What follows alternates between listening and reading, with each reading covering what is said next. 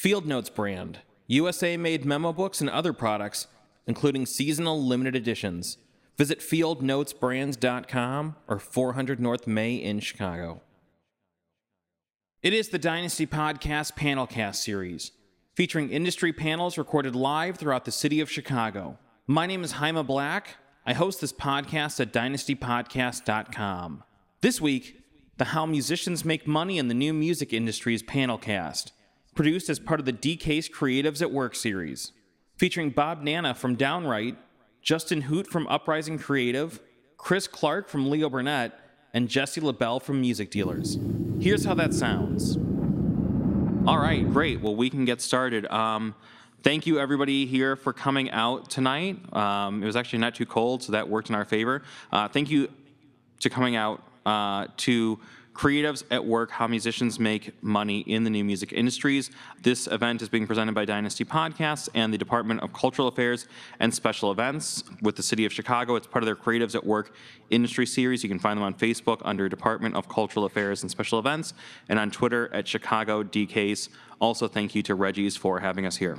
Uh, my name is Jaime Black. I am the host and founder of Dynasty Podcast. It was the first music podcast founded in Chicago 10 years ago almost. And I have an amazing panel here, much more excited about them than me being here. So, um, kind of going down the line, we have Bob Nanna, co head honcho at Downwrite, frontman and singer songwriter at Braid, and a number of other um, really remarkable music projects. Thanks. Yeah. yes. Um, Justin Hoot, account director at Uprising Creative, really cool digital strategy and campaign and content creation company as well. Very excited to have him here. Uh, Chris Clark, senior music producer at Leo Burnett, the esteemed Chicago advertising agency. He's now director of music, just so you know. Director of music, even better. Promotion, promotion. Can't trust the internet. And then Jesse LaBelle, Senior Creative Director and Music Supervisor at Music Dealers, the music placement licensing company. All right, so we have a tremendous panel here, all more than qualified to speak about music monetization, uh, how artists can make money off their work, all these kind of things, which is what we're going to cover over the next hour. I'll uh, kind of lead a panel with them for about 45 minutes or so, and then we'll open it up to the audience to ask questions. Uh, I know we have a lot of musicians in the audience, we have a lot of industry in the audience, so you guys will be able to pick the brains of everyone up here. I know that I ran down some really quick introductions, but let's have you guys kind of give a little bit of background and kind of who you are, what you do, how you got started in music. You know, tell us all about that so that everybody knows who everyone is. Thanks, Jaime. Uh, as um, Jaime mentioned, my name is Bob Nanna. I've been a musician pretty much full time, somewhat part time, for the past 20, 23 or so years. I was on my first tour in, in 1991. Um, and so, you know, I, I've kind of known what it's been like to be a touring musician and, you know, releasing records and, and et cetera, and just trying to like eke out a little place, you know, for, for, for myself so uh, you also mentioned I'm the co-head honcho at Downwrite, and what Downwrite is is basically a custom songwriting website.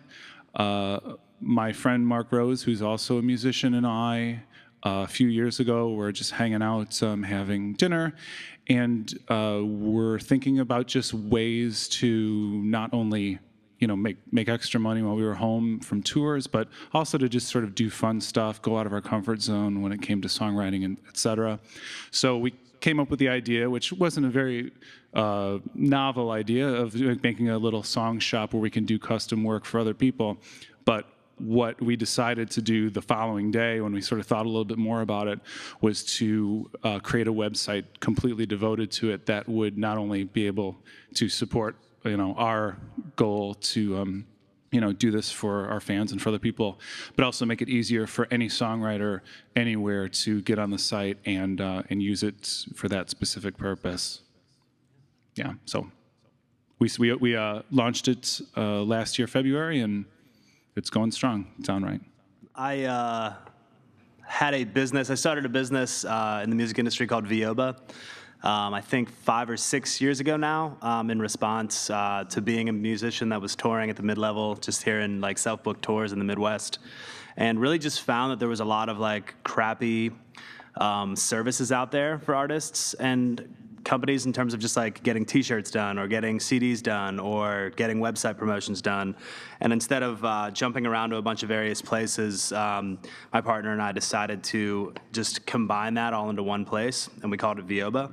Uh, we had a three-year run and when that ended i moved into the uh, the advertising agency world with uh, Some Odd Pilot, which is a boutique shop out in um, Wicker Park. And then recently I joined up with the Uprising Creative, uh, who does pretty much the same thing, except um, primarily uh, we're a full service agency for the entertainment um, and music industries, as well as uh, con- consumer brands. So. Okay. Hello. I, my name is Chris Clark. I'm the director of music at uh, Leo Burnett Advertising Agency. It's a uh, historic ad agency here in Chicago with a very ominous looking building right at Dearborn and Wacker. Uh, so I'm the big bad ad guy here. But uh, I, think uh, just to talk a little bit about myself and what my purpose is at that specific company, and hopefully a way that uh, that I can help you guys out tonight. Um, first things first, I'm a fledgling musician, but I love to play, songwrite, create, uh, playing bands, getting the practice space to relieve all of these stresses of my day to day job, which consists of uh, searching for uh, existing music, creating original music, and also trying to form artist partnerships for large brands that are our clients, such as Samsung, McDonald's, uh, Allstate Esurance, uh, Firestone and and a, a bunch of others. We mostly do uh, TV and uh, digital content, so video content, uh, but we also work on you know, uh, like I said, tour sponsorships.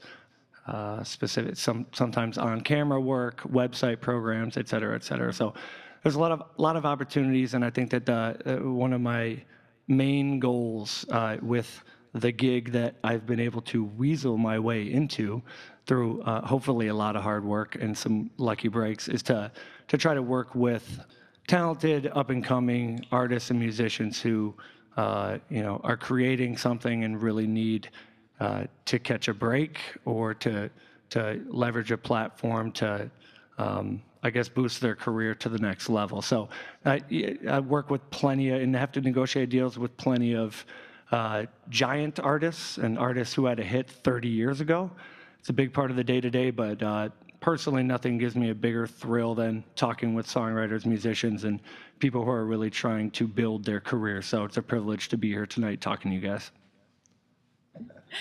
Hi, my name is Jessie LaBelle. I'm a creative director music supervisor at Music Dealers. Um, we're a company that specializes in working with independent artists around the world and composers and connecting them directly with brands and agencies and trying to form partnerships, much like Chris does. We try to think about music very strategically and what uh, we can do for a brand in elevating their messaging and what we can do for artists by elevating their career. So it's a very symbiotic relationship that we really try to keep. To date, we have made uh, $15 million for artists, independent artists like you, um, just directly through licensing. My job from day to day is to do music searches, work directly with independent artists, um, do creative strat- strategy um, with high level brands, um, try to, to find solutions that will complement their their efforts and try to our effort is to make you artists recognized on a global level so that you can live and eat and you know furnish your homes buy new homes and really live off of your careers. That's our goal. So, you know, what I'm hearing from everybody on the panel, and, you know, I, I, knew this going in, is that you guys are actually in the business of supporting artists, making opportunities happen for them, um, connecting with talent, doing all these things. I think a lot of musicians literally don't know that these services exist, or they don't believe that they can actually make, you know, a living or, or make any headway, you know, turning their art into a business. You know, why do you think that that's the perception? Or, you know, why has it become such a challenge for musicians to make a living off of their art? Who, you know, anybody, or all at once. Well, you know, uh, it's because of maybe like uh, you know, in, in terms of my uh, history, we, you know, we were kids, and so we didn't really have a ton of um, needs money wise. So we would be able to go on tour for a long time and make just enough to get us gas money to the next show, et cetera, et cetera. And uh, we were cool with that. And in fact, like to a small, in a small extent, to a small extent, I'm still sort of cool with that. But the, you know, the fact of the matter is that I, this is the, the, the job of playing music, quote unquote, is what I feel, it's definitely what I'm most passionate about. It's kind of what I think I'm best at. You know, I'm a better musician than I am a uh, banker, banker, carpenter. Yeah, sure. Um, you know, so uh, I feel like, yeah, you know, there, I, I do feel the, the, the sort of um, pressure of how can I make this into um, a full-time gig, a living. Um, but it's just the, the it- it's a little harder now because we're maybe in a in a in a place where a lot of folks want to get music for, for free or at least like sample it for free which is totally cool with i mean you know I, I, can't tell you how many times i've purchased an album and like hated it and then like resold it or whatever but so it's not that's not really the main evil but you know i can only speak in terms of of um, uh, of downwrite is like we you know all these streaming services pay like small small fractions of pennies, et cetera, and it's to like a small portion of the people that are getting the streams. And so, what we wanted to do at Downwrite, at least, was to give the artists the major share of you know what they're doing for their work. And so, you know, you're, they're making one song for one specific person, and they're going to get paid a premium for it. Yeah. Um, so, yeah, that was that's sort of what I thought. I, I really feel like a lot of artists right now, musicians coming up right now, also just think about um, the you know the quote unquote idea of making it or what that means to make a living in music. And I think a lot of people just kind of see the traditional model. Well, you get a band together with people that you generally like, or hopefully you like. Um, you guys write songs, you put out records, you play shows, and then it either happens for you or it doesn't. Um, but in terms of like a career in the music industry or making a living as a musician, I think there's a variety of different ways you can go about that. Um, and I, I don't think it's necessarily limited to I'm in a band, we made a record, we didn't sell 100,000 copies. I'm not going to eat now. You know, there's other ways to play with other bands, other ways to be a touring musician that gets paid to play the guitar, play bass, or to play keys, and also have your passion project where you release music digitally, where you write songs for people. Um, I just think sometimes people really just, uh, or artists, especially younger artists, just really kind of have it in their mindset that it's just, it's this thing. And if it's not that thing, then I, you know, then my music career is over. There's only one way to get there. Right. Yeah. Right. I mean, Jump in, break, the- break the. Yeah, I think, I think, you know, there's so much opportunity now for musicians like there never was before, especially with digital delivery, with platforms like music dealers, with um, people at agencies who, who really are looking for, you know, artists that will elevate their, their brands that they work with. Like never before, you don't have to rely on getting a record deal to be successful. You can be entrepreneurs. There are multiple revenue streams that you can explore without sacrificing your art. I think that there's a lot of fear in licensing music or becoming involved with a brand because you don't want to lose your identity.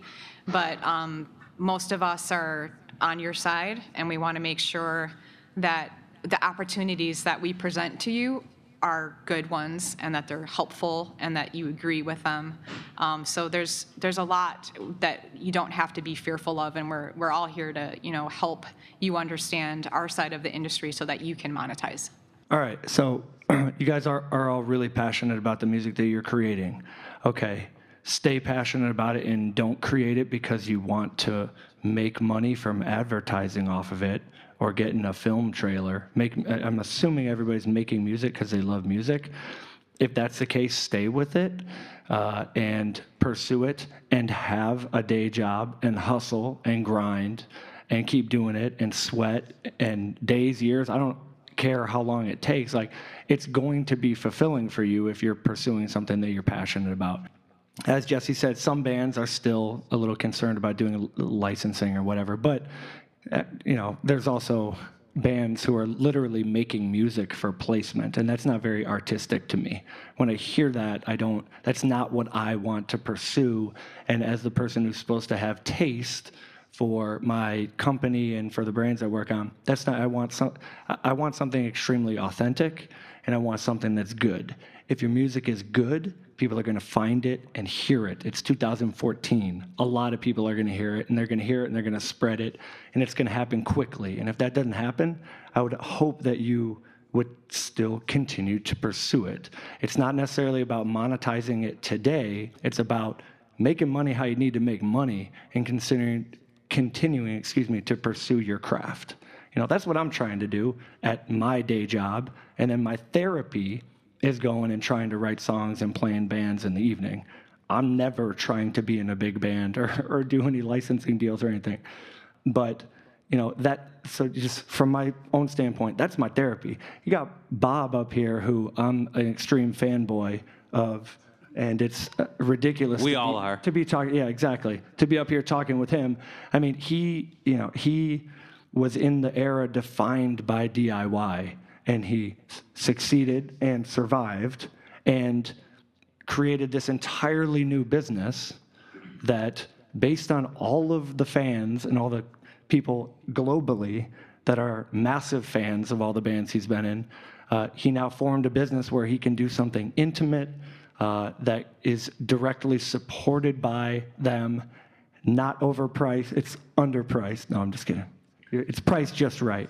But anyway, um, but it's it's it's an extremely creative way for him and a group of amazing songwriters to continue to connect with their fans directly and make some money. So that was way longer than I meant, but you can tell I care. Well, you know, I think um, Chris and Jess, you guys brought up a really, this is really sweet. um, you guys brought up a really, I actually have no idea who you are. Are you, is this, this guy in a big band? I don't know. It was, okay. it's the lead singer of Kiss. But Chris and Jesse, you guys brought up a, uh, a really good point, which is I think that this is a time, and uh, again, I think a lot of artists believe that, you know, because people aren't buying CDs at like Borders anymore or Walmart or whatever, they can't get paid. But I think that if I'm reading you guys correctly, if you're entrepreneurial and you're savvy and you're crafty and you're willing to take chances, this is actually a great time to be an artist, right? I mean, is that the case? Oh, definitely. I mean, yeah. Well, I mean, the the the the avenues that are available to you now, like Bandcamp, even, or um, you know, all of us, and like downwrite, like just because the technology has made it easier for people to stream music without paying, it's like you just have to adapt to it. I mean, you know, back in the day, my bands weren't making money from sales at Border or Walmart or anything. We, you know, we were we were making money because we were going out on tour and, and like playing shows, and then people would be like, "Oh, I got to get your record now," because maybe I can't get it at Walmart. I got to get it here. So, um, yeah, but that was just the way it was then. I mean, there was no Amazon, there was no Bandcamp, there was no digital uh, space. But yeah, it's just sort of you know adapting to the you know the, the the environment that you're placed in or that you're comfortable with or that you can you know maneuver a little with a little bit Yeah, I mean, I really, uh, I could also, I agree with that as well. And I think I was speaking with uh, one of our clients at Hollywood Records just about the changing landscape of things and about just asking them flat out how much they ship anymore in terms of like actual physical product. And those numbers have dropped drastically. And basically, what he, he said though was that they make up for that. Um, if you look at all the ways they make money in terms of just like a general like pie, the physical, like actual CD vinyl, that pie has shrunken undoubtedly. However, they're very savvy at making sure that every single play that they get, whether it's Spotify, whether it's YouTube, you know, they really those are the ways that they make their money. They find the ways to like shuffle promotions around that stuff. Basically, you're the ones that let your music get played for free. Or you make your music get paid and you monetize it, you know? Several bands, I mean, it's not a big mystery why Demi Lovato put out a whole record on YouTube. Because every time that song gets played on YouTube exclusively, that's money in their pocket. Um, not just like it's why they didn't put it out on SoundCloud because no one gets paid off SoundCloud. So I think there's just there are all these ways. We're in this changing landscape, and if you can adapt with it, pay attention, watch what's happening, stay ahead of it. Um, there's definitely ways to capitalize on it for now, and also as things are working out and as those licensing agreements are changing, things are going to even out. I mean, it's the same thing when the CD came out and cassettes dropped, and then when you know vinyl made a resurgence, and then CDs dropped. I mean, when's the last time anybody in here actually bought a CD, by the way? Exactly. But um, there will be other ways that you've consumed music. That hasn't stopped. Your music consumption hasn't stopped. It's just the way in which you consume has changed and will continue to change. You know, I mean, I guess along the same lines, and we've kind of covered this, unless people want to jump in. What are some some social media tools, some digital media tools? You know, we mentioned SoundCloud, mentioned YouTube, we mentioned Bandcamp. What are tools that artists should be using? You know, whether it's like direct monetization or even just like opening up to a wider audience that's going to get them gigs, it's going to help get them paid. Because I think a lot of artists, you know, they're like, well, I have a Twitter account, and I have a Facebook. What else is there? And there's actually a lot. So, what kind of tools do you guys see, either as artists yourselves, on the industry side, any of that? Well, uh, well, first things first. Before you even get into that, just start with the basics. Like everybody, I'm sure everybody does, but if you don't, you have to understand that performance rights organizations are out there. ASCAP, BMI, SESAC. They are there to. You want to sign up with them, so you are registered as a songwriter.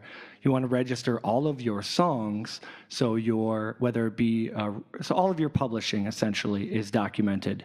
And if suddenly you have a a, a hit or, or a song that gets played a lot or picked up and through the streaming services that actually i mean they're still paying a fraction uh, of a cent for uh, every time that your song plays but still there those are checks that can come in the mail. And especially if you get something in a you know a media like television or whatnot you, you know you need to make sure that you're actually getting your royalties for that piece of music being used somewhere. So sign up with your pros uh, you know, it's fine and it's totally appropriate nowadays to be uh, self-published and to own all of your own master recordings. That's probably the case. There are companies like music dealers who are out there to help actually uh, for a you know some sort of share of rights because obviously they're a business but they have a system in place to promote all of your music to a lot of channels that you probably wouldn't be able to. Jesse will be able to take your music and actually pitch it for all the variety of, of work that they're consistently uh, working on across TV and advertising and film. So those are a couple different things you need to think about. The, whether you, if you're going to own your own recordings and your own publishing rights, being registered with PROs, um, and then when it gets to digital, I mean, it's like if you're if you went and recorded something last week, I know this. I think this was said two years ago in a similar discussion. But I mean, it's all of the the uh, digital distribution tools are there. There's a variety of services where you can have your stuff on iTunes and Spotify for a very nominal fee. And as far as the way, I'll leave it to the people who've actually been in bands uh, to talk about promotion digitally and whatnot. But there's there's too many websites in my mind to have a Facebook page and a Bandcamp and a SoundCloud there. and a YouTube. Done and done. Yeah. And a band. And a band. Have a band. Have a band. Also, have a band. Step one. Um, I'll, I'll just say one more quick thing. Um, I, I worked for a long time at, at Threadless doing their social media, and when I was working with them, I was very tuned in with every like every new social media outlet that came up and like maybe we could be part maybe we could be on verb and maybe we could you know be on uh, do something on snapchat or, or you know in instagram when it was like you know or vine you know. But um you know since i, I left threadless in january went full-time uh, doing downwrite basically and, and, and doing uh, more music stuff i really haven't been keeping up too much with a lot of the uh, outlets like that that are maybe available to bands. I'm sure a band could do a kick-ass, some sort of kick-ass promotion or press release on Snapchat, and that would rule. Like people would be like, "Wow, that's the coolest thing ever!" Like they're releasing these like snip snip videos or whatever. Like Daft Punk did it right for with with Vine when they when they. But so I mean that's like a really cool thing. But um, you know, since I've got out of that game a little bit, uh, I've actually um, the the newest Braid record is on a label called Top Shelf, and they're run by like kids. I mean, I'm, I'm, I'm still play music like a child and like jump around on stage like I'm 20, but I'm not. You know, I'm I'm maybe a little bit out of touch with what the what like the young the, those young bucks who ran run this uh, website are into. So I mean, it might it, it helped for my braid, who we're a bunch of old dudes, to um, align ourselves with the, those young guys who just knew what to do. They they laid out this whole plan because they're just so familiar with it. They're ingrained with like the, you know, all of these uh, channels that are uh, that are available now, and we you know we trust them. I definitely think it starts with just uh, the the most valuable tool I think you can make for yourself is literally just having a website that you own that has your name on it that you can promote. Um, for every Facebook, there's a MySpace that died. Um, who knows what Twitter is going to be? How long Twitter is going to be around? Who knows how long Facebook's going to be around? I mean, it's kind of the worst, for all being honest. It- Um, it's it's just the worst. it, it really, I mean, but I just in terms of like, there's you know, there's no way to make money on that. I mean, it's it's it's it's helpful, but it's also it's just a giant like black hole at times. So. I just think the, the biggest thing you can do for yourself is not rely on any one tool, but develop just a great website that houses all your content that you're fully in control of. Um, I manage a band called Vamos in town, and uh, they're on a website that costs, or on a platform that costs $10 a month with Virb. Uh, it's really easy. It's a place for them to post all their YouTube videos, place for them to like run a stream um, of Instagram photos, tweets, whatever. It's just really simple. Houses links to all your stuff. If anybody's interested in you, if somebody wants to write an article on you, there's press photos there that are really great. They can just grab it from there. As long as you just pretty much need to make it as easy as possible for anybody to find out everything they want to find out about you, um, in my opinion. And I think that all starts with just owning a website and not having to worry about, you know, updating, you know.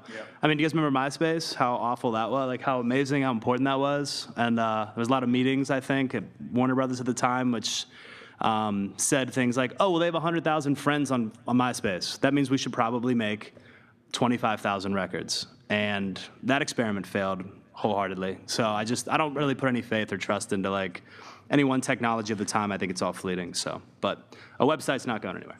Yeah, I'd say I, I t- I totally agree. You know, having a website being accessible across multiple platforms make, makes it a little bit easier for people to have confidence in you because, you know, they know that you're working really hard and you stand for your music and you're really passionate about your music and you really want to connect with your fans.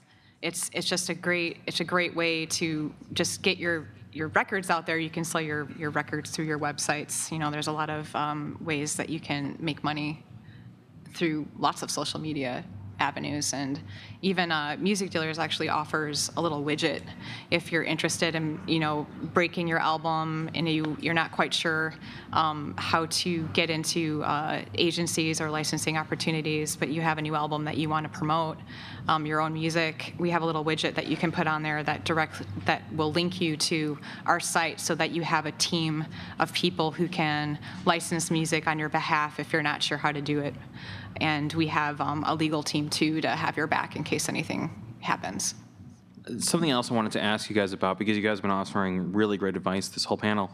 You know, I think for a lot of musicians, it's easy to probably not consider these opportunities that we've been talking about as being available to them. You know, like you think about like a big movie trailer, like The Expendables, or like one of these kind of big blockbusters. You're going to hear Kanye West, you're going to hear like Katy Perry, or like one of these larger artists in there. But again, with companies like what Music Dealers is doing, what Leo Burnett does, you know, it's theoretically possible for artists to pursue, for independent artists to pursue a lot of opportunities that they probably don't consider are available to them, right? Absolutely. Yeah. Okay. Everyone's like, yes. I think, I mean, a, gi- a giant one too is that people forget about all the time is video games are absolutely massive right now. Yes. Uh, the audience for that is huge. People just freak out about video game trailers. And it's a captive audience. That audience is sitting in front of a video game for like hours sometimes. Yeah, it's you know it it gets a little tough sometimes because sometimes you do need the uh, agency to help to push that stuff to especially video games and stuff. It's different like for for brands, et cetera. But like. I don't know. It's it's it's something I really can't offer much advice on because, like, yeah, you know, Braid did have somebody try and work some of the songs, you know, for like trailers, or whatever, and it was like kind of came up empty. But yeah, I mean, as long as it's as long as you're not like counting on that Expendables trailer, like when you're writing the song, you know what I mean? Right, right. Uh, I think it's just sort of like your, you know, your, your outlook on it. I mean, I wasn't ex- I wasn't assuming we were going to be on something, some whatever.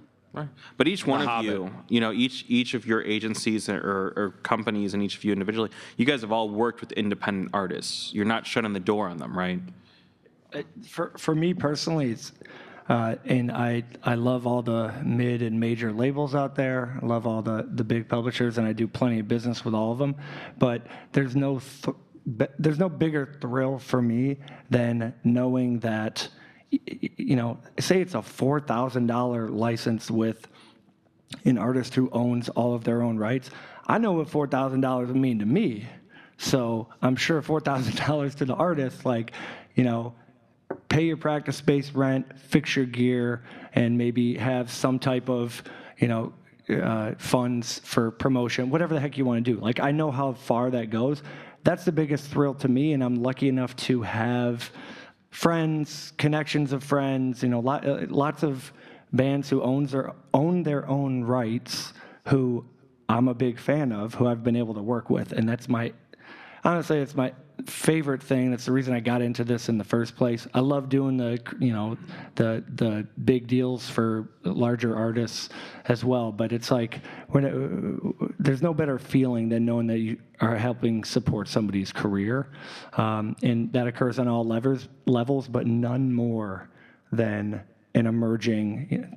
Sometimes struggling artist who just needs a break. It doesn't happen all that often. But when it does, I'm just as psyched as, hope, you know, they're probably more psyched. But anyway.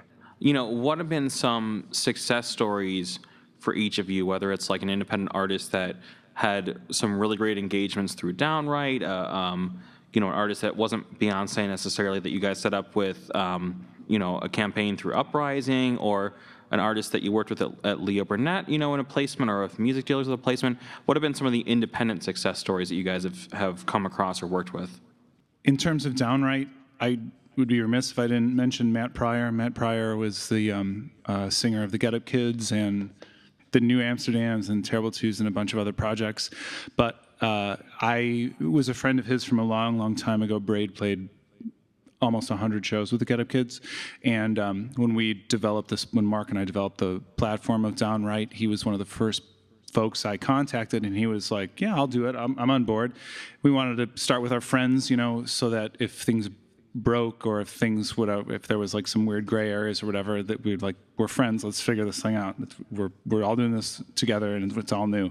But um, he's, you know, he sort of jokes to people now that that's that downwrite's his full-time job i mean right now he has a family i think he's got three kids right now and he's like a when he's not you know recording for a solo record or on tour he's at home just like cranking out downright songs for for his fans and also for for people that you know just for people who maybe aren't super familiar with him but liked his music on the site and listened to it and, and liked it i mean he's really the big success story for Downwrite. But um, you know, in terms of of everyone else, you know, it's almost become like another avenue. You know, we we had uh, Black Friday and Cyber Monday, and a bunch of artists decided to do special promos using Downwrite. You know, where it was like, you know, a special holiday song with a card included, and I don't know. It was just a bunch of people did really real innovative uh, promotions on, on the site. But yeah, I I, I think Matt's. Uh, Yeah, killing it. absolutely. Yep.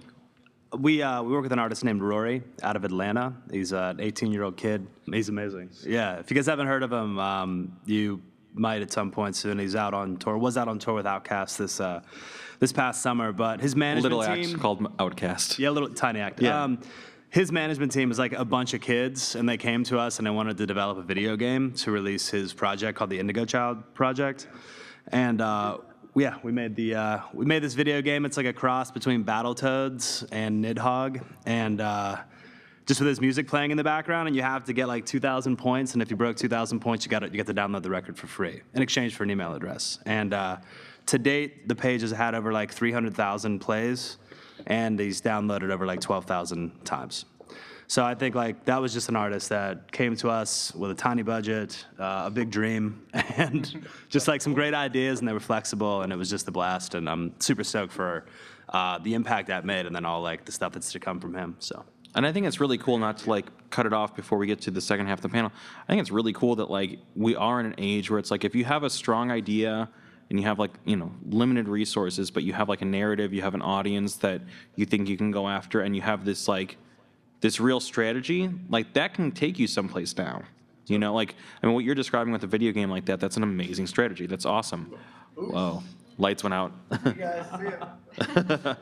so let's continue down the panel, even though lights are off. I'll set the mood with this story. uh, oh, well, too bad. You guys lose.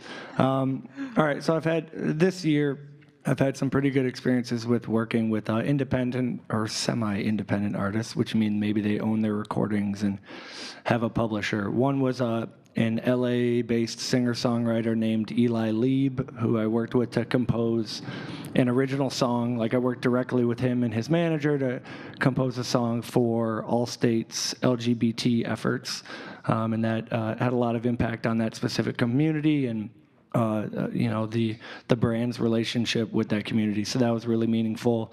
As an artist who put out one of my favorite records of the year called Sylvan Esso, who's a, a Domino publishing artist, but they own their own recording rights. Who we just put into a, a Samsung uh, online video, and you know over the years I've worked with actually a lot of Chicago, Chicago bands from you know, White Mystery, Sidewalk Chalk, Outer Minds. Like, it's a lot of great bands that I'm a huge fan of, and um, and that's it's always a thrill to be able to to do something uh, with them, just to know that you're helping them get a good look.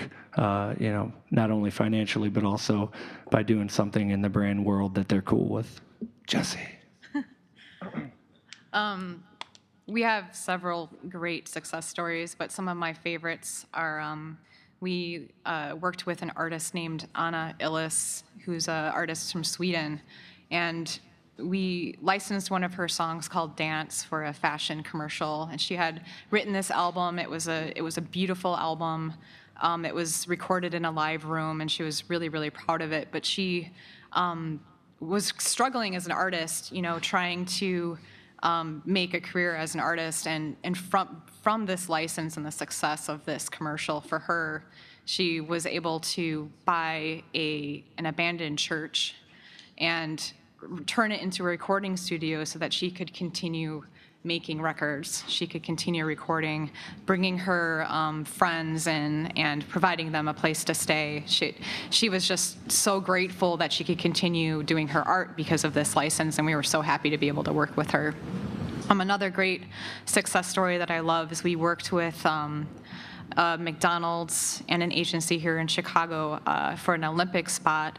And they were really looking for an authentic, independent artist that no one had heard of yet globally, but had the ability to speak to an audience on a, a, a very intimate musical level. So we um, pitched an idea um, for an artist called The Wild um, from New Zealand, and as a result of that commercial, they just got huge worldwide attention and multiple record deals, and now they're signed to Columbia Records, which is a huge success, and we're very, very happy for that. From an advertisement. From an advertisement, yes. Yeah, all of those are amazing, everything you guys just talked about. So I'm going to knock out two quick questions, and then we're going to open this up to the audience so you guys can ask any or all the panelists questions if you guys have them. So I'm just going to kind of hit these quickly. Um, first, who are some musicians that other musicians could be looking at as successful examples of like artists that are navigating the new kind of economies and industries in the music business. Um, I mean, you mentioned White Mystery. I look at White Mystery. We had Alex White uh, on this panel the last time we did it a few years ago. We reached out to her about this time. She wasn't able to make it. Um, she's on tour, but Alex White comes to mind. White Mystery comes to mind as an amazing example of like self-made, entrepreneurial, brilliant musicians. Like who else could, you know, musicians in the room, people who are listening to this later, look at as an example of people who are doing it right? Um, there, there, there's a, uh, an artist on our site, Chris Farren, who um, I, I, he, he, he's in a few bands that are that are you know pretty popular in a specific genre, but um, I look at him as he's just, he's definitely someone to check out just because of his wild promotional ideas that he'll follow through on.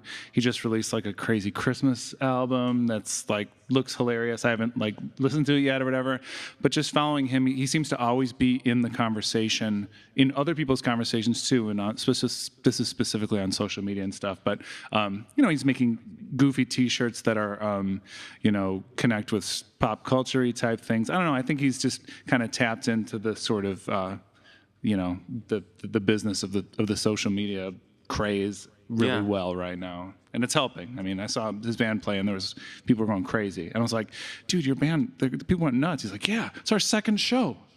I'm like, That's Whoa, insane. That's, that's oof, whatever. Yeah. So that that's my example.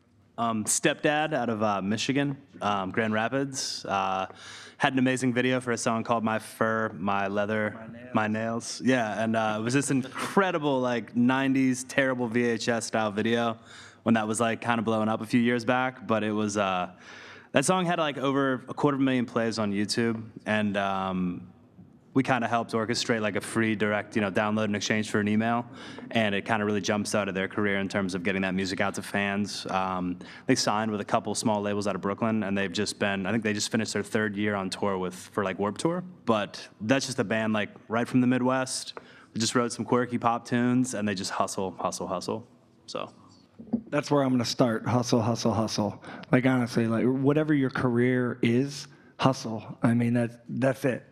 You have to be creative. You have to let your personality show through whatever you're doing. And uh, in my mind, the beauty of being an independent musician is that all of your promotion and all of your crazy ideas, like you're saying with Chris, it's like that's your baby. Like, what party do you want? What series do you want to start throwing that you can DJ at and then you can play at every now and again? Like, what what what what do you want to do to put yourself and your, your art and your music should be a part of your personality? What are other ways that you can get that get that out there? What are other ways that you can create with that visually? Uh, you know, with uh, promo, uh, collateral, et cetera, et cetera. Just put yourself fully out there. What even if if you have a persona, even better. I know it makes it easier. That's always the best way to approach anything, and not just sit with, well, I wrote some songs and I'm gonna go record them, and then I just hope they take off. Like immerse yourself in the whole uh, aspect of what you're trying to do. Um, and White Mystery is an incredible example. Always been a big fan of Alex and Francis. And uh, now that I've come to know Alex and now consider her a friend, that girl works her ass off. So and she much. understands the business of repping yourself and own and just owning everything. She is an incredible promotional uh, mind. As a businesswoman, her business is tight. Like she knows what she's doing. She understands and she learned over time what licensing actually is and, and how to get the best deals. She's gotten brands to donate product and vehicles even to her because they're a band playing over 200 shows a year. That's passion. And she learned the business because she cares and she want she is a rock star and wanted to be one. So she said, I'm gonna have to learn this so I can handle and live this whole lifestyle. So she's one of the most respectable people in the game to me by far. Absolutely. Yeah, just be in charge and be authentic and get out there and tour and make relationships. And it's, you know, the world is out there to, you know, people want to discover you. It's, it's a, you know, I totally agree with everything Chris said. It's, you have to be authentic. You have to be willing to take chances and be in charge of every, every portion of your career. You don't have to rely on a manager. You don't have to rely on, on anybody to work on your behalf. You have to work on your own behalf. That's the only way that you can get to where you want to be. Abs- I mean, that's so true. That's so so true. Uh, final question I have um, to kind of take us into the Q and A with the audience is, you know, each of you with your own companies or the companies you work for, you guys all work with artists. So what, you know, what are you looking for?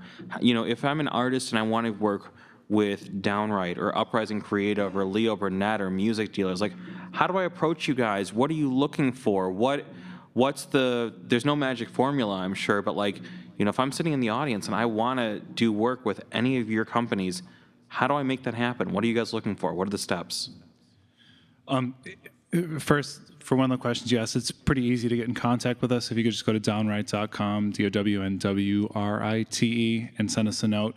Even just the the act of sending us a note saying you're interested is like like A plus, right? There, like you're well A, you know, like you're we're, we're you're you've you've made that step to at least contact somebody and say, listen, I'm, uh, you know.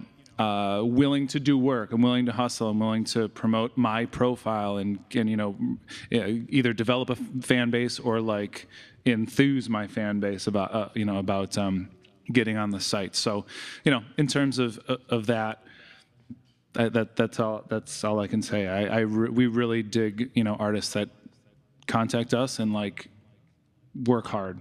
I mean, I've seen that firsthand. I've seen Mark, who's in the audience, and, and Bob, you know, with Downwrite, you guys absolutely embrace independent artists. You're not just, it's not lip service. I've absolutely seen that happen IRL in real life. But as far as the uprising goes, um, like, and obviously, like, all money aside, what gets us really excited about a project is um, is absolutely like uh, something that we think we can make really cool, something that we think we can build on, someone that's open to kind of letting us collaborate with them on coming up with the best way to release a song for them. Um, someone that lets us bring our expertise to the table in terms of delivery, in terms of narrative, lets us kind of help hone that narrative. But um, it really comes to come for us. I mean, even like do that with someone, they really need to have a strong like brand already in place. They need to have a strong uh, presence. You know, we need to be able to look at that and go, "That's rock solid. That's who this person is." Uh, it's really difficult to let someone else define you. So I think if you kind of come to the table with like, "This is what I'm about. This is what I stand for. This is who my audience is." What's the coolest thing you guys think you can do with this track? And then allow us to go, how do you, what do you, how do you feel about A, B, or C? You know, and then like, can we work back and forth, coming up with the best way to kind of promote this, the best way to get this record out there? But it really stems from artists knowing who they are and telling us what they want and kind of having an idea for who their audience is. You know, it's no point in selling your music in Starbucks if nobody listens. No one, the Starbucks demo doesn't buy your record. You know, that's a, it's a lot. Migos are not selling their Migos are not selling. at No. Starbucks. No, Yeah. not at all. Cool. So I'm glad you asked this question from my standpoint because this is actually where I get to the the reality of the scenario, at least for the way that you know, you know, we're doing business for a variety of clients for advertising purposes. So we probably do hundreds and hundreds of licenses per year. It's a lot. I've looked across the spectrum compared against other agencies, and I feel like specifically our agency is doing a very very high volume within advertising in the united states that said we are being pitched and this is the ugly truth we're being p- pitched probably 40 to 50 new records every single day my inbox is absolutely absurd. There are and especially as i've been in this for you know years and years now my emails out there to more people and honestly it's it's the, the reality is there's too much music to listen to. I have right now i have like 150 unopened emails of music that i actually w- want to try to check out. There's so there's tens of thousands of songs being pitched uh, to me to you know different people who are in music supervision type roles on uh, probably an annual basis. Uh, how many songs are being recorded independently or you know funded by a label every year? Probably in the six figures, seven figures. If you think about how recording technology has allowed almost anybody to create music, that's the reality. I don't want any. I don't want to be the gloom and doom guy in the room, to rhyme a little bit, but um, I think that it's important to right.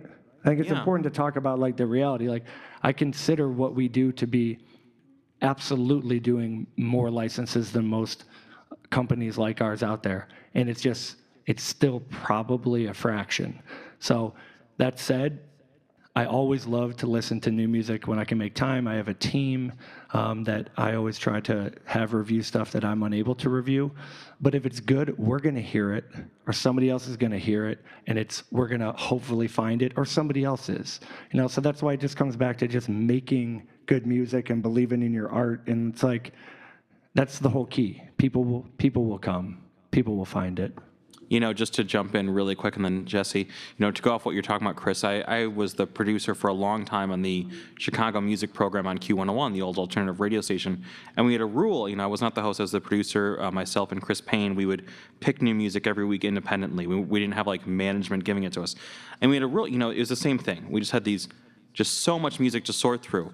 And every once in a while, we didn't have time to get to all of it. But if you're out there, you know, on the internet, in real life, playing shows, if you're making things happen, the right people are going to hear about you.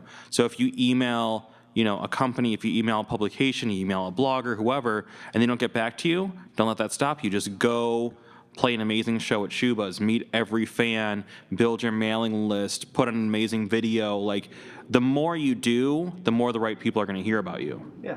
And Yeah. like y- having, you know, having any of our email addresses isn't going to help you if you're not really working on your music. You know, like It's just so music first. Yeah, I'd say quality of music is, is really important. Quality of recordings. Um, make sure that they're a real album that you recorded, you know, hopefully at a home, a good home studio or at a studio um, that can be released. Um, we really need, you know, good quality recordings. It's, it's incredibly important. The, as for discovery, there's a, a couple of avenues that we take. We have um, a, a dedicated A&R team that's constantly searching for new independent artists. Um, we also have an entire company that's just incredibly passionate and dedicated to music. So we're attending shows, we're listening to new albums, um, we're really trying to find, you know, really good artists to work with because we really want that authentic, great you know, breaking sound.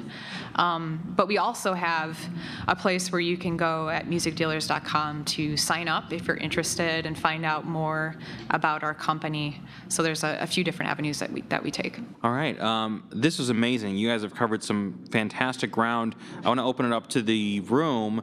Um, the way that this works is we have a microphone up here. You're welcome to step up and ask a question personally. If you do, you will be part of the recorded podcast that we are recording tonight. All this is a podcast that will go up um, later this month, early next month at dynastypodcast.com. If you're not comfortable with your voice being on the recording, which it will be on the recording, I want to say that, you can raise your hand and ask your question. It won't really end up on the mic, it'll probably be in the background, and then I will repeat the question. So, yes.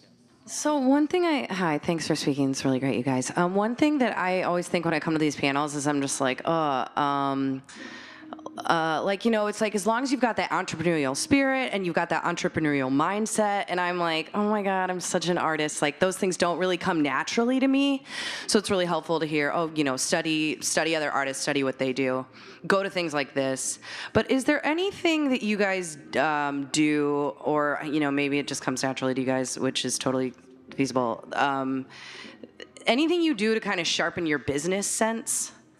You know what I mean? Like I'm so you know I'm so like art brained that it's like oh, and then I hear people be like monetize every play, monetize every click, and I'm like wow, why didn't I think of that? You know, it's just like my brain doesn't naturally go there. I'll tell you my strategy because I know that you come to these panels a lot, Maggie. Yeah. I put myself alongside people much smarter than me, and then I learn so much because I always put people on panels who are definitely smarter and more successful than me, and I am literally like taking as many mental notes as everybody else in the audience. And the reason I record these is not just to put it on the internet, but because I'm like, yeah, I need to learn from this too. Oh, I'm gonna listen to this in my sleep. I'm going to use that quote on the podcast late website. at night. Yeah. Yeah, well, I mean, I, I learned so much from working uh, at Threadless, uh, and that was, was bad. I sort of blame Threadless for the the idea to start the company I'm starting at now, because I'm very similar to you. That this sort of business thing doesn't come naturally to me at all. But what I learned at, at Threadless was that the people that ran that company, it didn't come natural to them at all either. They just were really um, passionate about what they did, and they built a community around them so that they grew and they grew through word of mouth. And then there were, you know, different factions that helped them grow as a company. And now, you know, and then they, you know, became successful. And then they were able to like hire people to actually run the business. Um, so it sort of gave me that thought, like I could do that, you know. And so when, when um, Mark and I decided to start Downwrite, I thought, well, l- taking what I learned from Threadless, like let's get a community going. Let's get all these like-minded artists, and then if I've got all these like-minded minded artists that are on the site and doing these special promotions and stuff, they're like they're so inspiring to me, you know, because like I said, I'm, I'm it, it doesn't come natural for me to like talk business or like shop or even be like astute in certain certain things of that nature. So when I can even you know Mark is a great example of somebody who I believe is, and so teaming with him is perfect because you know he he he that sort of sense comes natural to him. You know, same same with other people in in the community that we've been able to build. So I suppose having a, a community really helps not only to like bounce ideas off of, but be inspired by. You know? Also, I think failing, um, just like trying, Like, there's absolutely nothing wrong with trying. I actually suffered from the opposite problem. I wasn't any good at being an artist, so I just like went into the business because it's all good.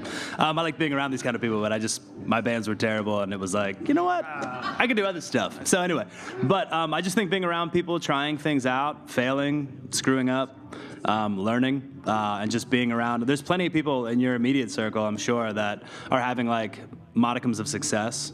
Um, just pay attention and build on the model. You know, I. Uh, it's a little like it's not one for one to be like, well, Radiohead did it this way, I could do it that way. But it is absolutely like within reason to look at bands at a certain level and be like, there's a reason. If you want to do what they're doing, just take a look. Like that's that's going to school. You know, um, see where they were at before they made it to the label. See what happened before that.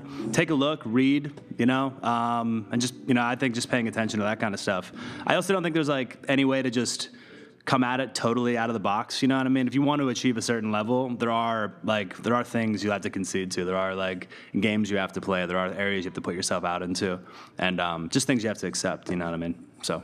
Okay, so both of those are perfect because it, I think it's totally the intersection of creativity and business is the key, and that's essentially what they said. It's like, well, first of all, for Bob to talk about his experience at Threadless, that's amazing because like I only had an on ramp into what I'm doing right now because I worked at Scratch DJ Academy in New York City, which is Jam Master Jay's DJ school. And they were just launching their music marketing business.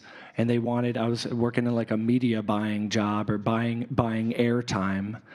Um, and they just wanted crazy music fans who, you know, in music heads who are obsessed with all different types of music to come in and be, you know, 24 and extremely passionate about building a business. So I was creative director, producer, sales guy, account manager, janitor, you know, like everything. And, and wearing all those hats taught me all about the hustle, taught me about business for sure, learned how to calculate a profit margin. And you know it's it but it's that so i would say first and foremost like stay up on what people who inspire you are doing creatively but also stay up on what businesses are doing that are creative. Uh, and maybe I, I don't know where you work right now but maybe get yourself involved in a small boutique type company even if it is not music related at all, but learn how they work, learn how they hustle, how they do business. Even if, honestly, even if you're scrubbing floors, you're in that environment and you're with these driven entrepreneurial type of people, and that spirit absolutely gets passed on to others who are around it all the time. So, long answer as usual. Yeah, you know, being last, I don't have much more to say, but um, my advice to you is get uncomfortable. Step outside of your comfort zone, ask questions, align yourself with people who can teach you things, who are smarter than you, who will elevate you. That's my best advice. Thanks, you guys. That's really Awesome. advice. Thank, you for always coming out to these too, by the way. anything for you. Hey guys, my name's Tyler. Thanks for being here, first of all. Thank you. My question kind of speaks to Megan's question in terms of the business sense, in that, you know, there's so many inspiring stories about people taking advantage of technology today and making it in the music industry. When you get down to looking out for the money, like we're here to talk about, are there actually services for policing people, you know, taking your stuff? Do you guys endorse that? Do you think about that? Where does that live in your community, or is that just too sad to focus on? Policing what? Policing somebody else using your art? illegal downloads, yeah, using it in some way. Is that something you guys offer as services? Is that something musicians need to be thinking about when they start to take off a little bit? Well, no, I, I see that as something that it's I, I don't think there's much I could do to stop that, other than like you know in terms of you know when I, when we talk about community and I'll bring up Threadless again because whatever it's on my mind.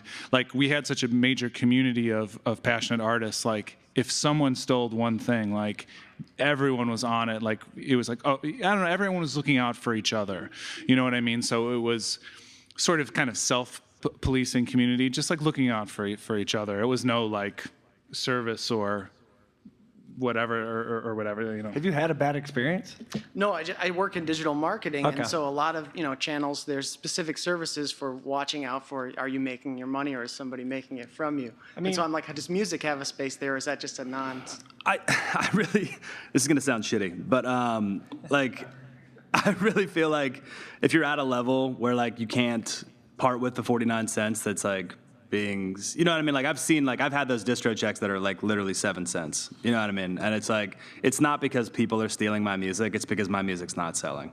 My music's not out there enough to be stolen. It's almost, and I'm not saying it's like a privilege to have your music stolen. That's not what I'm, I'm not endorsing that.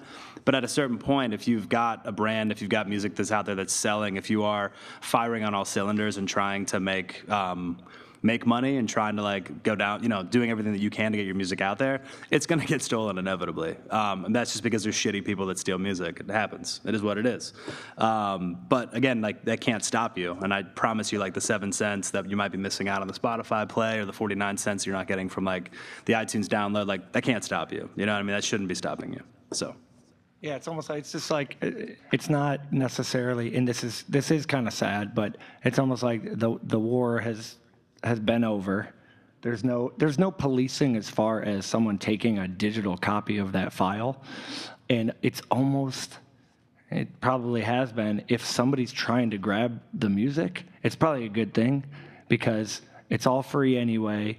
We'll see where streaming goes with subscription services and whatnot, and you know if, if people actually start paying monthly fees and, um, and monetizing and re-supporting the record industry that way. But if your music's out, the more it's out there and somebody's listening to it, that's a good thing. You're not gonna you're not gonna be able to monetize the sale of units anymore, unfortunately. Yeah, I think the real, really quick, I think the real danger is if no one wants to steal your music. That to me is way worse. I mean, that's the provocative reality. Yeah. You almost want it to go viral. You want, you know, people to notice it. Awesome. Thanks. Celine Neon in the house tonight, man. You Hi, guys are representing. Yeah, hi, my name's Emily. I am in a grime pop duo called Celine Neon with the fetching young blonde who was up here earlier, Maggie. Um, so my question is, we're in the process of building uh, a really great website right now, and we're trying to decide on what music player we want to, on which widget we want to put into the website, right? Do we want to use SoundCloud or Spotify? And Justin said something interesting uh, that really triggered a light bulb for me earlier about how Spotify doesn't get you paid, or rather, SoundCloud doesn't get you paid, but Spotify will. Um, so that makes that decision a lot easier for me. I guess my question is, what other mistakes do you see other younger artists making where they're passing up opportunities to get paid for their work? Cool. Yeah. I, um, I just think a lot of younger artists just aren't thinking about all the different ways that they can they can make money. And in terms of like SoundCloud versus uh, Sp- SoundCloud versus Spotify, I also like. Well, just first off, if you're going to do a distribution channel at all, I would find one that pays well, that's honest. Um, there's a service called DistroKid that I really like. I use it for the guys that I work with. Um, it's really they they're honest, they pay. Uh, they show you your accounting records. All that stuff is like really important. They don't have a shady name. It's not too shady. if a distribution company has a shady name, do not work with them. But uh, I think that's a that's a place to start. But in terms of like putting it out on your website, again, it was like, is your YouTube channel locked down? Are you open for Are you open for business essentially on YouTube? If you are, that's a great way to just give people one track. Um, another great way, like if you're going to give away the record, don't give it away for free. Give it away in exchange for an email address. Um, the guys in Vamos, we give away everything right now. Uh, we offer it like pay as you go or pay as you want to. But if we give it away, we get an email out of it. And the reason we get an email out of it is because we can invite those people to shows. They can invite those people to come out and get money that way, right? That's another way to find that money. Um, so I think we use Bandcamp for all that because, again, it's another honest company that takes a very nominal fee. Um, they're not trying to make their money off the backs of independent artists. Um, so that's our delivery system for like getting out actual albums. But again, um, you know, I don't like the Spotify player because it's ugly. This just personally, It but is, there's yeah. nothing wrong with having. I think you should have your music out on as many channels as you can. They only you let you stream one song on the website, you know? Right, right. So again, I really just think it's finding like that's Yeah. one way that I think finding channels that are going to work for you, mm-hmm. that you like, that you can style, that you can use, and then making sure that you have all those channels like locked down. So And it's still just, you said this earlier, it's still just a percentage regardless. So unless you, I mean, honestly, the only people who are making any type of legitimate amount of money, you're, ma- you're basically making fractions of a cent regardless, unless you're getting hundreds of thousands, millions of plays on Spotify anyway. So Katy Perry, she gets money from Spotify because everybody's going and playing that song hundreds of thousands of times. Those are the only people that really see, based on the way that it's organized right now for streaming through, uh, you know, the performance rights organization. That's, that's a very heated debate. Another lesson read Billboard, read digital mus- music news, read Hypebot, follow what's going on in the music industry because it's going to continue to impact how you're able to make money. And royalties and digital royalties, streaming, et cetera, is going to continue to be, you know, hopefully an avenue where the, uh, you know, songwriters are, are able to get a little bit higher percentage even if you have a lower volume, you know, number of streams. But yeah, it's, it's just function. What's what what do you like better? Do you like the way Bandcamp functions and you can lead somebody there and they can choose to pay if they want to for your record? And just a quick note on Spotify in general, uh, just so you guys know, YouTube pays out 30 times 30 their their volume of payouts is 30 times as large as Spotify. So if there is a streaming service that's worth paying attention to at all, in my opinion, it's it is YouTube. Um, and I said that a couple times tonight, but uh, but absolutely, like if you're looking for a model that's like working, like Spotify wants to have Spotify would kill like schools of children to have an opportunity to stream as much. And I'm not even joking. To At the stream very as least, much schools of fish. Schools of fish, yes. Um, to stream as much as YouTube. So just being totally honest about that from everybody that I've heard of in the industry that YouTube's the actual streaming channel. Yeah. Anyone else? Hi guys, I'm Melanie. Um, I'm an artist manager and like a creative consultant. I do PR for people. Um, can you guys hear me? Yeah. Um, two questions. The first of all is kind of how did you? What was your kind of your starting grounds? I know some of you guys said like you were, you know, working in a band. Like I was like raised listening to music. Um, like how did you kind of get like what was that first step from like fan to like working in advertising or publishing, whatever it might have been? And then I have a second question. I maybe sound like a broken record a little bit, but it was it was the community. Uh, when I was a fan of, you know, when I was a whatever a kid in grade school, I liked like heavy metal and like the stupid stuff on him, like hair metal and stuff. And I was like, well, that's not for me. You know, I, I'm so shy. I'll never be a part of that. I can't hang with these guys. But once I got, you know, into high school, I found a bunch of like-minded people, and we were we had this community going. Um, that was sort of like a punk DIY community, and this was something that I could be a part of, and I could get on stage and I could play. Um, so that was my introduction into being you know being more of a, of a of an artist as opposed to a fan and then through because i you know toured like crazy i made all these contacts and uh, connections and it was because I was I toured for 10 plus years that i got this job at threadless and i was there for eight years and then when we started downwrite and we needed artists to come on board i, I had all of these contacts not only from from being in a band and uh, touring and stuff, but also from Threadless people who, who were like, yeah, I, I can help you, you know, with with this, that, and the other thing. So whatever, it was it was finding like-minded people who wanted to talk to me, who who um, encouraged me to to be passionate and join the their community. That was what made me want to. Yeah. Anyway. I was in a band and had a day job, hated my day job, and decided to make my own day job in music. And uh, started a company that way. And um, over the three years, just met a shitload of people, paid attention, um, didn't piss anybody off too much. Uh, I mean, always always be polite when you meet strangers, especially in this industry because it is pretty tiny. But um, yeah, and I just kind of took that into a uh, turned that from a, a job from a business that didn't do so well, turned that into a career in the advertising agency, and uh, I've just been working in there ever since. But started there. I grew up in a, a south suburb that had a record store and a music club, little club called Off the Alley. Um, Homewood, yep. Oh, Repping, South Ho- Holland. repping Homewood. Okay, there you go.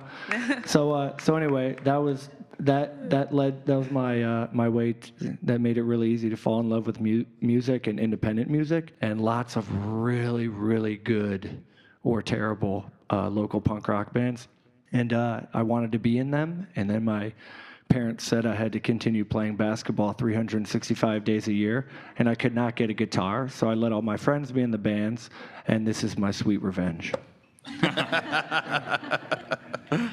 Uh, I actually also went to Off the Alley, which is really funny. but um, I started. A couple times. Oh yeah. I started, uh, you know, being really passionate about music from a really young age. And one of the things I used to love to do is record everything that I heard all the time. And um, I just evolved and played multiple instruments saxophone, piano, whatever I could get my hands on. But, um, you know, decided that I was a little bit better you know, on the business side than I was being a musician. So I started um, in the post production industry doing, uh, I was an engineer, which is how I was introduced to commercials and advertising. And while I was there, um, I saw the opportunity to um, put start putting music into commercials.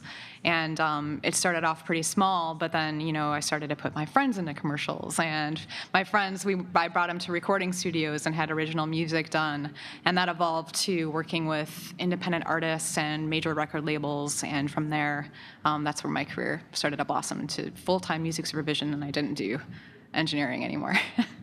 Yeah, so I'll keep mine really quick. I uh, started doing radio internships when I was 15 years old. I uh, ended up being able to work with a um, former radio DJ. He's not in radio now, but a guy named Chris Payne. He was a longtime Chicago rock personality, and I was lucky enough to end up interning and then working with him as a paid producer for 13 years, which is an incredibly long time to work with anybody. And it was amazing. It was a, it was an incredible experience working with him, working at Q101 for 13 years, and then I started doing my own podcast 2005. That's still going. We're sitting here as part of it. Um, and really, to me, it's all these things that I've been able to do are all great avenues to connect me with incredible people that I feel very fortunate to be able to sit next to and ask great questions to because everyone that I ever book on any podcast or event that I do, they're all people who I look up to and who I want to learn from, you know, because they're all accomplished, successful, creative, intelligent people. So I feel very lucky to be able to sit here every single time I get to do this. Cool. So I think that there was one more Oh, can I question. quick follow up with? No, go ahead. Go ahead. Um, my follow up is um, I'm a manager for this artist, um, the GTW, Chicago based, kind of like Woo. electronic, yay, Yeah. um, like electronic Afro pop music. And the thing is, I actually, just to be honest, maybe like two years ago, I realized how big the whole YouTube thing is. Um, I like he popped up on this um, YouTube blog called Majestic Casual, and I really had never heard of it, and like it got crazy plays. And I was wondering, is there any way to make money from that? Just to be honest, or like, um, or have you guys seen anybody kind of use the YouTube blog appeal that's coming up and actually make money off of that? Um, yeah.